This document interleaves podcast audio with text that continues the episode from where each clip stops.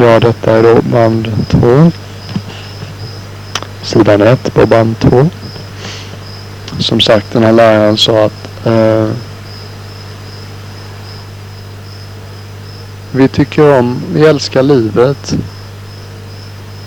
och vi fasar för döden. Det gäller alla varelser. Alla varelser, alla levande varelser älskar livet och fasar för döden.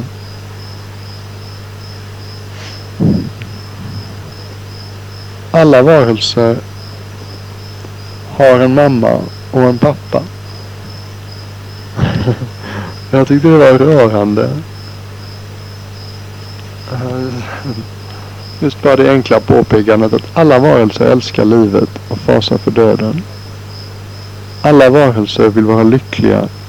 Inga varelser vill uppleva smärta och obehag. Och ett hot är ett hot för alla varelser.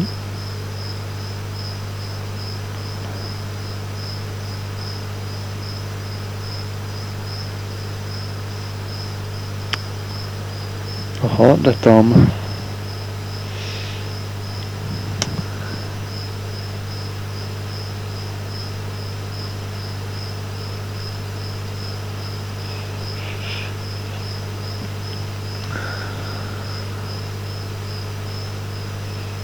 en skillnad mellan kristendom och buddhism.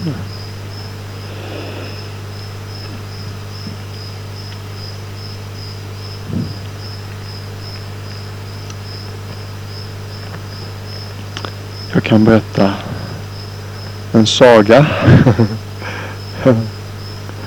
Det finns en sorts legende. Det finns egentligen det finns tio egenskaper. Tio mänskliga kvaliteter som Buddhan under sina miljontals tidiga reinkarnationer som både människa och djur sakta men säkert eh, bringade till fullkomling. Och en av de här tio egenskaperna, här är liksom andliga kvaliteter, mänskliga potentialer som en människa måste bringa till fullkomling om man vill bli en buddha. Det är då tålamod som jag nämnde tidigare. Under det här livet så var buddhan en vis man som levde i en grotta och eh, vi ska se, vi ska börja vid en annan ände av historien. Kungen Kungen i Varanasi skulle på utflykt. Han skulle ut och jaga. Han skulle ut och jaga rådjur i sin lustpark på kungars vis. Och han tog sitt harem med sig. Massor av kvinnor, massor av tjänare, massor av mat. Massor av hästar och vagnar och ståtliga ekipage gav sig ut från kungens slott i Varanasi ut till rådjursparken. När han kom dit så gav sig kungen av med sina jägarvänner på jakt efter rådjur. Och hans fruar, de blev ju lite eh, otåliga och var väl rätt ut... Hallå? Jo, de var väl småningom blev de uttråkade. Bestämde sig för att börja ta sig en sväng om. Granska omgivningarna. Och nådde så småningom fram till eh, den gamla visemannen i sin grotta. Som satt där med bara ett, ett, ett skynke för höfterna. Och så frågade tanterna, tanterna, det var några unga vackra kvinnor kan jag tänka mig de flesta, om det var kungens harem. Så frågade de, vad, vad, vad gör du för något? Så berättade han att eh, jag är en, eh, en sadhu. Mm. Ägnar livet åt... Det här livet har jag ägnat, jag bestämde för att ägna helt och hållet att utveckla tålamod. Och det här kunde kungens fruar relaterar väldigt lätt till som eh, konkubin i kungens harem, så tvingades de ju ha mycket tålamod för att stå ut med kungens alla små humörsvängningar, och säkert fanns det lite konkurrens emellan dem, och haremslivet var nog rätt så trist emellanåt också när det inte hände någonting. Så de var intresserade och imponerade och satt där i kung med den vise mannen i hans grotta och pratade länge och hade mysigt tillsammans. Och kungen, han kom tillbaka från sin jakt och var rätt besviken att hans, inte, att hans harem inte stod där och surrade med imponerad förtjusning över hur manlig han var när han kom tillbaks med de stackars slaktade rådjuren. Så han var lite, han var lite puts när de var, när de var putsväck. Så han började leta efter dem tillsammans med sitt, sitt jaktgäng, kan man tänka sig. Och stötte så småningom på grottan han med, och kom in och såg sina fruar, sina vackra, attraktiva unga fruar, sitta där med en man klädd i bara ett höftskynke. Jo, jo. Jag kan nog tänka sig, jag kan nog tänka mig vad som har försiggått här och vad som försiggår här. Vad är du för en, vad är du för en figur? Arg var han och svartsjuk var han och misstänksam och missuppfattade situationen helt och hållet.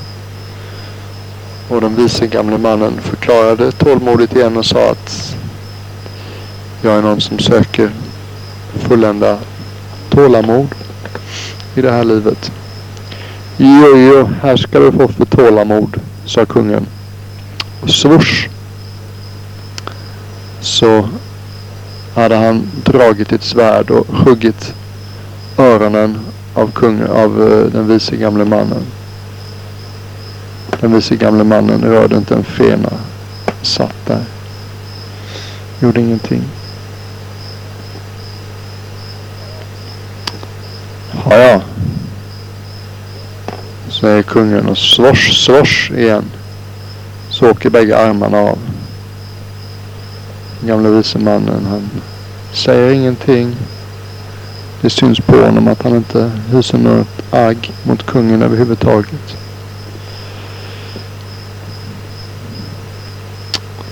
Och nästa gång kungen reser sitt svärd så ryker bägge den gamla vise mannens ben med två snabba, hårda hugg.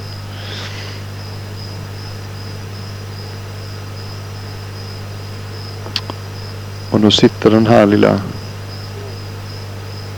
bålen på marken. Blodet sipprar från de sex kroppsöppningarna som har åstadkommits av kungens hugg. Utan, utan ett uns av agg i rösten, ögon som en oskyldigt barns, tittar den gamla vise mannen upp på kungen och så säger han: tack, du har just hjälpt mig att fullända egenskapen tålamod. Och sen säger han: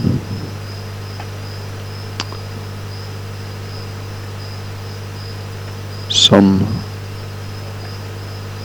resultat av det så kommer du att eh, i det livet då jag återföds till att bli en fullt upplyst buddha, så kommer du återfödas till att bli Anya Kondanya, den andliga sökaren som först av alla kommer att nå insikt genom min lära.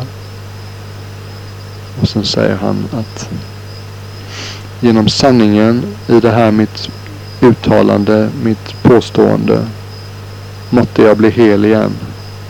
Whoops. Så återgår alla hans två armar och hans två ben, hans två öron, återtar sin normala plats och han är helt plötsligt hel, läkt, frisk. Kungen bara böjer sig ner på marken och bokar för honom. Här tillhör då en grupp så här, skrifter som hör, de hör lite löst till buddhistkanon, så lite halvinkluderade. Jataka, Jataka eh, legender. De fick UNESCOs, eh, ska vi säga, stämplades av UNESCO som en av mänsklighetens litterära skatter för inte så många år sedan. Och underbara, underbara historier. Många av dem är säkert gamla indiska visdomshistorier som har fått en buddhistisk tappning i och med att buddhan eh, kom till jorden. Men eh, säkert har många också uppstått. Ja, det, det är en fråga om tro igen, men jag själv så är jag övertygad om många är autentiska. En, ni vet kanske att en annan som, här, som kommer som, här, som slår mig här, det är sagostund kan vi ha här ikväll. Eh, som ni vet så är det många kulturer som ser en hare i fullmånen. Jag tror inte man gör det i Sverige, va? Men i, i engelsk kultur så gör man det, och tydligen i indisk också. Och historien går att eh, det var en, en gammal vis man som inte hade någon mat. Jag tror det var en man, ja. Och eh, i det här livet så var buddha en hare. Eller kanin, jag är inte säker på vilket. Och, eh, och i det här livet så var det eh, självuppoffring som han eh, tränade sig. Och den här man, gamle mannen, han, jag kommer inte ihåg detaljerna, men jag tror att han höll på att svälta ihjäl till och med. Så kaninen, raskt och ledigt, så eh, plockade han först ut alla lässen ur sin egen hud. Och sen hoppade han i den kokande grytan eh, som, som mannen hade hemma. Det var, stod en kokande gryta på spisen, och offrade sig själv. Och när Indra, som är då en gudomlighet på en viss nivå, kanske inte helt olikt Olympens, Olympens gudomar, när Indra skådade det här eh, fantastiska akten av självuppoffring, så som, eh, som ett tecken på, på sin uppskattning, så eh, målade Indra en kanin i fullmånen. Så därför är det som ni ser en kanin, om ni gör det när månen är full. Det är väldigt, det här begreppet eh, asseveration of truth heter det på engelska. Jag vet inte, asseveration, det finns inte ens i min uppslagsbok, så jag vet inte riktigt vad det betyder, men jag skulle gissa att det är någonting med eh, affirmering, sanning, att affirmera en sanning. Eh, det är ett begrepp som åt, åt, eh, återkommer väldigt ofta inom buddhismen. I den mera, vad ska vi säga, ortodoxa kanon så finns det ett exempel som jag tycker mycket om. Alltså det här handlar om sanningen har en egen kraft. Man märker det mycket när man mediterar. När man förstår vad det är som är bekymret, när man förstår vad det är som är hindret i ens meditation, så, så, så upp, upphör hindret med en gång. För det mesta, därför att eh, sanningen har på någon slags en inneboende kraft att lösa, lösa problem, om ni vill, eller... Ja, den är helt enkelt... Vi människor tenderar att underskatta eh, sanningen och förstår inte att det är en väldigt stark kraft. Och på ett ställe så eh, utlyses det en tävling. Eh, om någon kan få, få floden Ganges att vända, få strömmen att vända. Och folk använder olika knep och ingen lyckas. Och så småningom så är den prostituerad. Eh, var, det blev hennes tur att göra sitt försök att vända floden Ganges.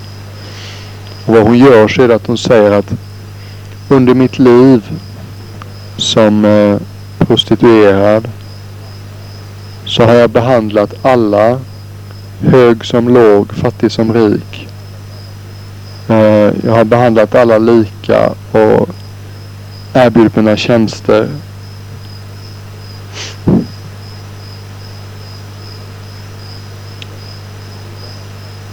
Och vid denna sanningskraft måtte floden Ganges vända strömriktning. Och hör och häpna, det gjorde den. Det är nu. Så även en sån ganska mondän eh, sanning som att en prostituerad inte har eh, gjort någon åtskillnad på sina kunder utan behandlat dem lika så länge de har kunnat betala för hennes service. Betala för hennes tjänster. Eh, ni behöver inte vara märkvärdigare än så, tydligen. Det finns en annan mycket älskad eh, historia när en massmördare omvänds av Buddhan och eh, till och med under detta liv når full upplysning, vilket är häpnadsväckande. Det är, lite, det är ett exempel på hur blandad blandat en karm, ens karmiska bagage kan vara. Att man kan då ha oerhört stora eh, samlade ljusa, goda handlingar och samtidigt kan det då finnas mycket ont. Så är det ibland. Och därför är det väldigt oförutsägbart hur saker och ting ska hända. Men eh, det är dels då filosofiskt intressant att även efter han är fullt upplyst, en fullt upplyst person gör ingen karma längre. Karma blir helt enkelt inoperativt. Men eh, han får fortfarande skörda resultatet av sina handlingar i det förgångna. Han heter Angulimala, vilket betyder ett halsband av fingrar. Han hade som vana när han var massmördare och träda upp ett finger från varje person han mördade på ett halsband han bar runt halsen. Som då blev ett halsband som var eh, fullt av fingrar. Och när han sen eh, blev munk så även efter sin upplysning så fick han stå ut med att folk kastade sten och högg med honom efter, efter honom med käppar och pinnar. Därför att folk var ju fortfarande livrädda för honom även om de såg honom i kåpa. Med raka tubben. Och vid ett tillfälle så kom han tillbaks från allmoserundan. Och då hade han under allmoserundan sett en kvinna som födde ett vanskapt barn. Och då inom sig så, så upplevde han det här som oerhört smärtsamt och sorgligt.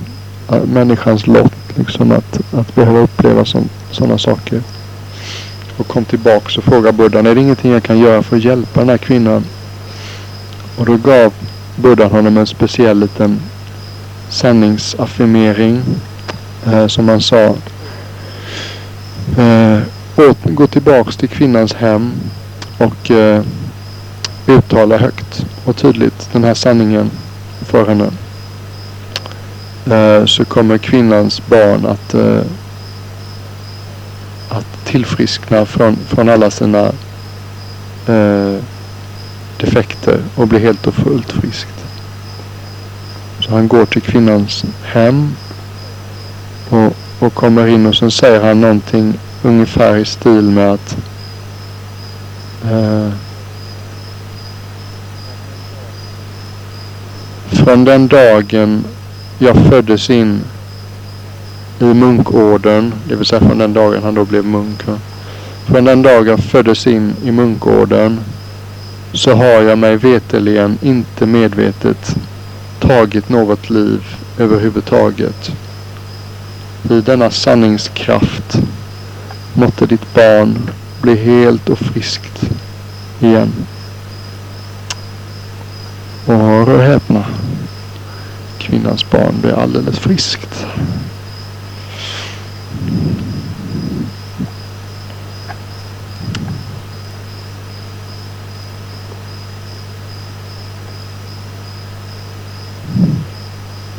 Ajahn Jayasaro, han kör med det ibland. Den här Angulimala. Han hade dödat nio tusen niohundranittionio människor i sitt liv. Och det hade egentligen sin upprinnelse i att han var väldigt duktig elev till en av Indiens stora visdomslärare under Buddhas tid. Inte en buddhist utan en annan visdomslärare. Och eh, några andra av den här lärarens elever var väldigt avundsjuka på honom. Så de smidde en, en plott, en komplott, en plan. Så de ljög, förde sin lärare bakom ljuset. Hallå, hallå. Genom att eh, gå till sin lärare och säga att den där eleven, han är otrogen med din fru. Nu var det Angulimala som de sa det här om. Det var inte alls sant. Han var helt o- oklanderlig. Och läraren blev eh, fruktansvärt arg och besviken. Det var nog ingen speciellt god visdomslärare så vitt jag förstår. och, eh, och han funderade hur han ska hämnas på Angulimala. Han heter ju inte Angulimala än, men vi kallar honom det så ni förstår vem jag menar. Och han eh, bestämmer sig för en djävulsk plan. Han säger till Angulimala att eh, nu vill jag att du gör något speciellt för mig. I det här stadiet i din utveckling så vill jag att du går ut och mördar tusen människor för mig. Och som bevis så vill jag att du återvänder med ett halsband med ett finger från varje människa. Så det var så det började. Och eh, Buddhan använde väldigt sällan sina psykiska krafter för att, för att hjälpa folk. Men då och då så gjorde han det. Och det här var ett av tillfällena. Han såg med sitt fjär... Liksom, med sin... Så säga, fjärrsyn. så såg han att Angulimala var på väg mot sitt tusende offer. Och det råkade vara hans mamma som kom genom skogen där Angulimala höll till. Och eh, som jag har sagt ofta tidigare så är vårt karmiska band till våra föräldrar väldigt speciellt. Vi har följts åt i många, många liv. Och varit varandras, ja, både barn och syskon och älskade och förälder och mor och farföräldrar och allt vad det kan vara. Och eh, det är en av de fem eller sex handlingarna som omedelbart för en till en återfödelse i ett av de svåraste helvetes sfärerna, att mörda en förälder. Och Buddhan såg att Angulimala hade den andliga potentialen att nå upplysning. Och förstod samtidigt att om man mördar sin mamma så är det morsning och goodbye. Återfödsel i Aviciu. en plats som är artonhundra kilometer hög, artonhundra kilometer bred och artonhundra kilometer djup. Och som består av eldslågor som går från ena kanten till den andra. Höger, vänster, upp och ner och vänster, höger. Det här är inte kul att vara. Det skiljer sig från de flesta andra helvetena på det sättet att i de flesta andra helvetena så är det liksom korta uppehåll i smärtan. Någon har beskrivit det som att det kanske är att jämföra med den korta stunden av eh, relativ smärtfrihet mellan två spad, spadtag av glödande kol som körs ner i halsen på dig. Men i Aviciu så är det ingen, ingen rast överhuvudtaget. Och du har inte ens... Du får inte väl välsignas genom att dö så länge din karmiska energin från allt ont du har begått fortfarande eh, består. Det här vill man inte att någon ska behöva utsättas för, inte ens sin värsta fiende. Så att eh, Buddhan genom ett, en psykisk... psykisk eh, handling eh, vandrade i skogen, tog mammans plats, och Angulimala som normalt sett kunde springa i fatten elefant i sken enligt historien, eh, hann inte i fatt Buddhan, och Buddhan gick i normal takt och Angulimala sprang och sprang och sprang och ändå hann inte i fatt honom. Till slut så skrek han ut: "Hej vandrare! Stopp, stanna!" Ja, Buddhan stod stilla, vände sig om och sa lugnt och fridsamt att jag har stannat. Är det inte dags att du stannar också, Angulimala? Han menar då att han har upphört att ta liv av något som helst slag. Och påpekar för Angulimala: är det inte dags att du också upphör att ta liv? Och den, vad ska jag säga, Angulimalas andra sida, alla de eh, kapaciteter för visdom och, och insikt som han hade samlat i det här livet och tidigare liv, eh, fick då en möjlighet att växa. Och så småningom så, det är alltid svårt att veta om det är tolv år eller två veckor, men det är väl snarare år det handlar om, som munkarna. Han då fick ordination och drog sig och hittade en tyst plats någonstans. Och fick de instruktionerna han behövde från Buddhan och, och nådde upplysning. En munk som lever i England. Jag kan börja med Ajahn Jayasaro. Han säger ofta det. Folk klagar ofta och säger: ja, men jag har ingen talang och jag har så mycket dålig karma som jag måste jobba igenom, så jag kan inte meditera eller hålla de fem levnadsreglerna, det funkar inte. Då brukar Buddhan ofta säga, eller då brukar Ajahn Jayasaro ofta säga: har du mördat niohundranittionio personer än i det här livet? Nej, nej, så illa är det inte riktigt. Nej, då så. Angulimala, han mördade niohundranittionio personer och ändå blev han fullt upplyst i det här livet. Och en munk som besöker fängelser i England eh, för buddhistiska fångar, eller någon slags kurator för buddhistiska fångar. Han kallar sin organisation för Angulimala, just därför att det kan man alltid säga att det är en fånge som är orolig för vad han ska utsättas för genom allt ont han kanske har begått i livet. Tänk på Angulimala, han mördade niohundranittionio personer och ändå lyckades han förverkliga Buddhas lära helt och hållet.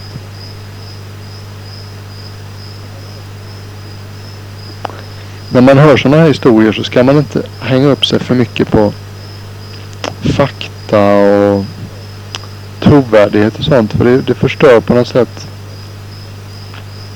eh, de möjligheterna som finns att skörda, skörda visdom från historierna. Det finns ett engelskt uttryck som jag tycker mycket om som heter A, a willing suspension of disbelief.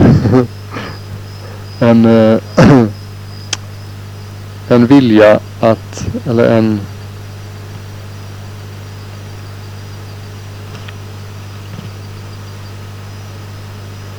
oj, det var svårt att översätta på svenska. Jag tror ni förstår vad det betyder. A willing suspension of disbelief.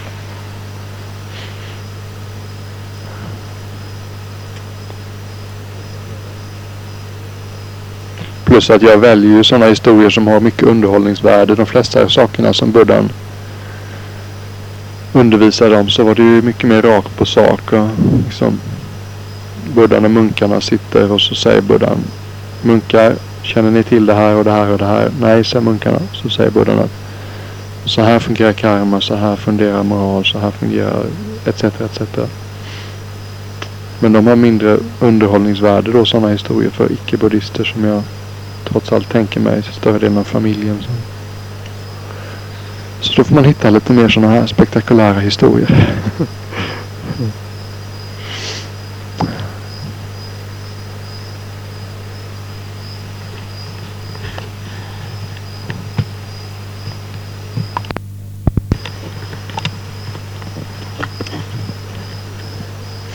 Mm. En, en historia som är som så här, som inte eh, som som man inte kan som man inte behöver en historia som inte innehåller några element som kan vara svåra att tro att de är sanna, är en, en av de mest älskade historierna där Buddhans visdom skiner igenom väldigt tydligt. Så är det historien om, jag kommer inte ihåg vad hon hette, Kinkäna kanske? Jag vet inte vad hon heter. En kvinna som är eh, i upplösningstillstånd därför att hennes barn har dött. Och eh, buddhan råkar passera. Och eh, i sitt upplösningstillstånd så går hon till buddhan och ber om hjälp. Hjälp, hjälp. Hjälp mig att eh, få mitt barn. Få mitt barn tillbaks. Barnet håller hon fortfarande i famnen. Livlöst. Sen tittar buddhan på henne och så säger han. Uh, mm. Om du går och uh, ber att få ett, uh, ett senapskorn från ett hus där ingen har dött, så ska jag hjälpa dig. Och hon ger sig av första huset. Ja, det var inget problem att få ett senapskorn, och så förklarar hon sen att men det måste vara från ett hus där ingen har dött. Ja, nej, det kan vi inte hjälpa henne med, för här hade dött flera människor här i husen. Och går till nästa hus och även där så finns det senapskorn, men när man förklarar hela sitt ärende så säger de även där, nej, och även om det här huset är nytt så nog har det dött folk här alltid, det, det har det gjort. Och samma sak händer igen och igen. Hus efter hus. Och så småningom så, så, så förstår hon att eh, hon har liksom då insikten att, att döden är en, en ständig följeslagare till människan. Och, som ingen av oss kommer undan. Hon kommer tillbaks till buddhan betydligt mer samlad och har lärt sig sin lektion och ber om eh, ordination i nunneorden och når så småningom full upplysning hon med.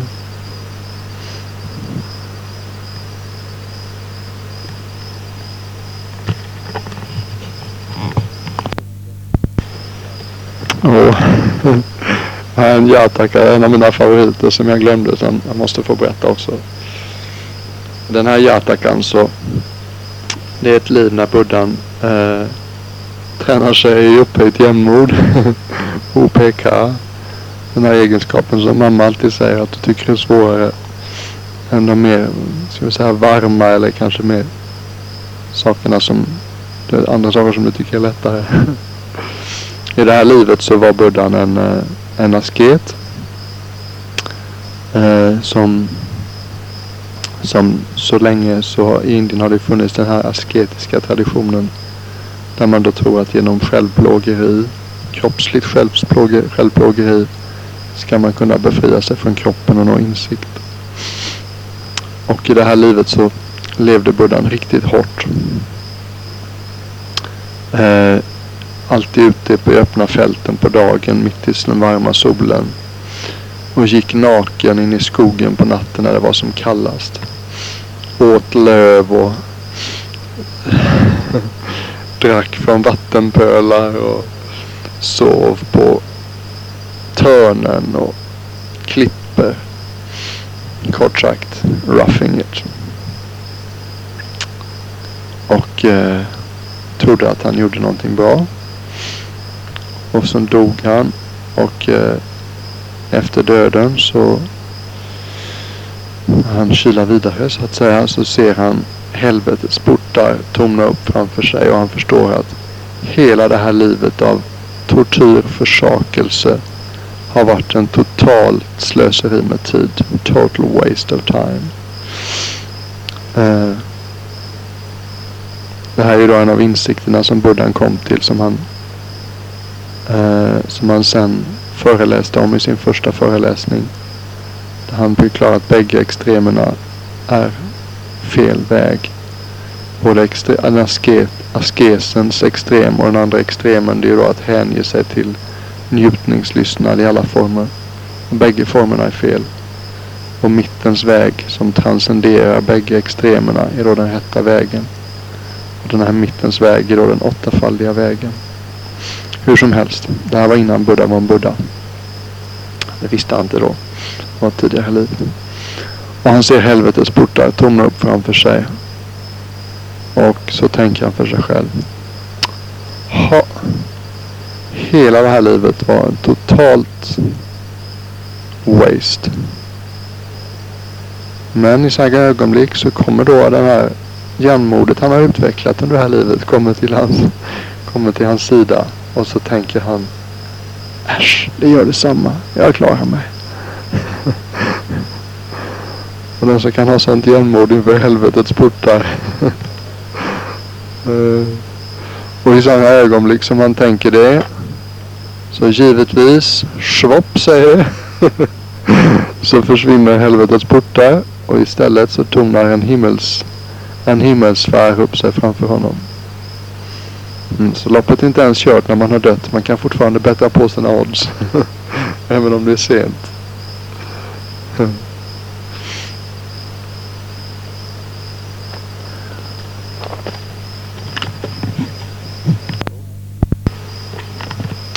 Ja, hallå. Se på klockan att det börjar bli mycket här, så att eh, jag ska nog ta och avrunda. Det finns ju möjlighet, det blir möjlighet att prata med mamma och pappa eh, direkt om eh, tolv tretton dagar. Hoppas på nyheter också så jag får höra hur det har gått för Nils och Petra. Uh, jag önskar er alla en riktigt fin sommar.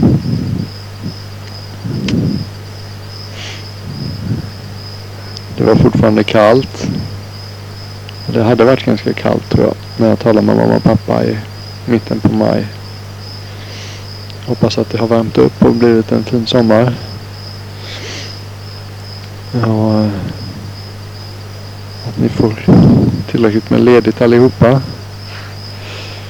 Kommer bort från era. Det är så, en sak som slår en när man hör om era liv så är det att det verkar så eh, pressat. Det verkar, jag kommer ihåg det själv i viss mån att i, modern, i en modern stor stad och det livet som, som man lever så, eh, så krävs det så mycket av en på ens arbete och livet är väldigt komplicerat. Det finns väldigt lite tid, och, tid kvar och, och ägna sig åt resten av sitt liv.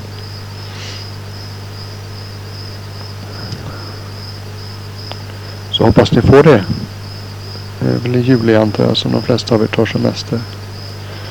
Hoppas Nils hade roligt på sitt seminarium i Florida i mars.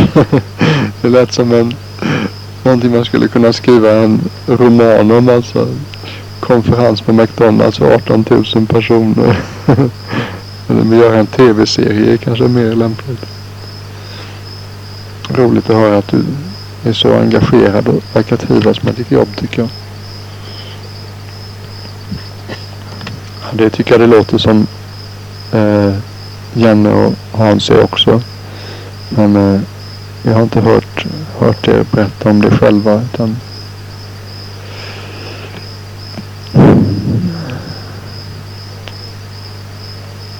hoppas att det går bra för mamma och pappa och om någon av bröderna deltar i alla de här R M och S M och allt vad det är. Det blir en bra säsong. Mm.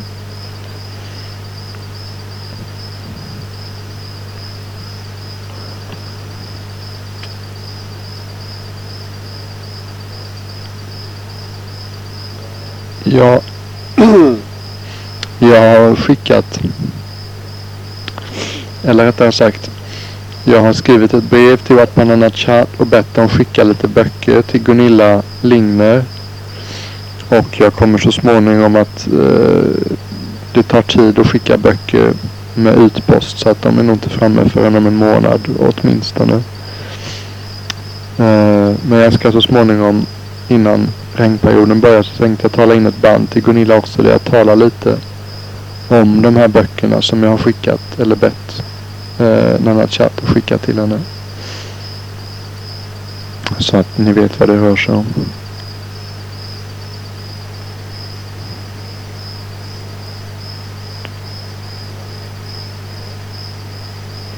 Det var väl allt för idag.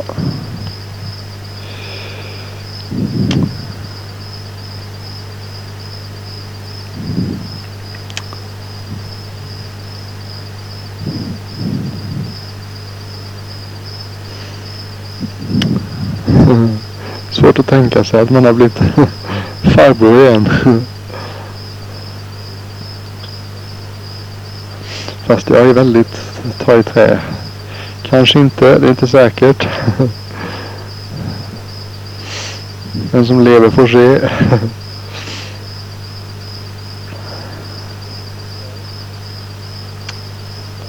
Okej. Okay.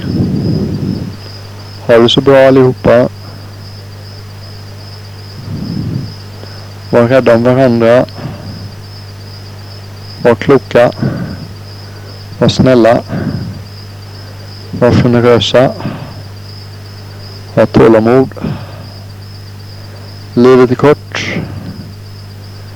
Inte nödvändigtvis grymt. Det är faktiskt upp till oss om det är grymt eller inte. Men det är kort. Alldeles för kort för att hänga upp sig på små saker eller ägna sig åt dumheter.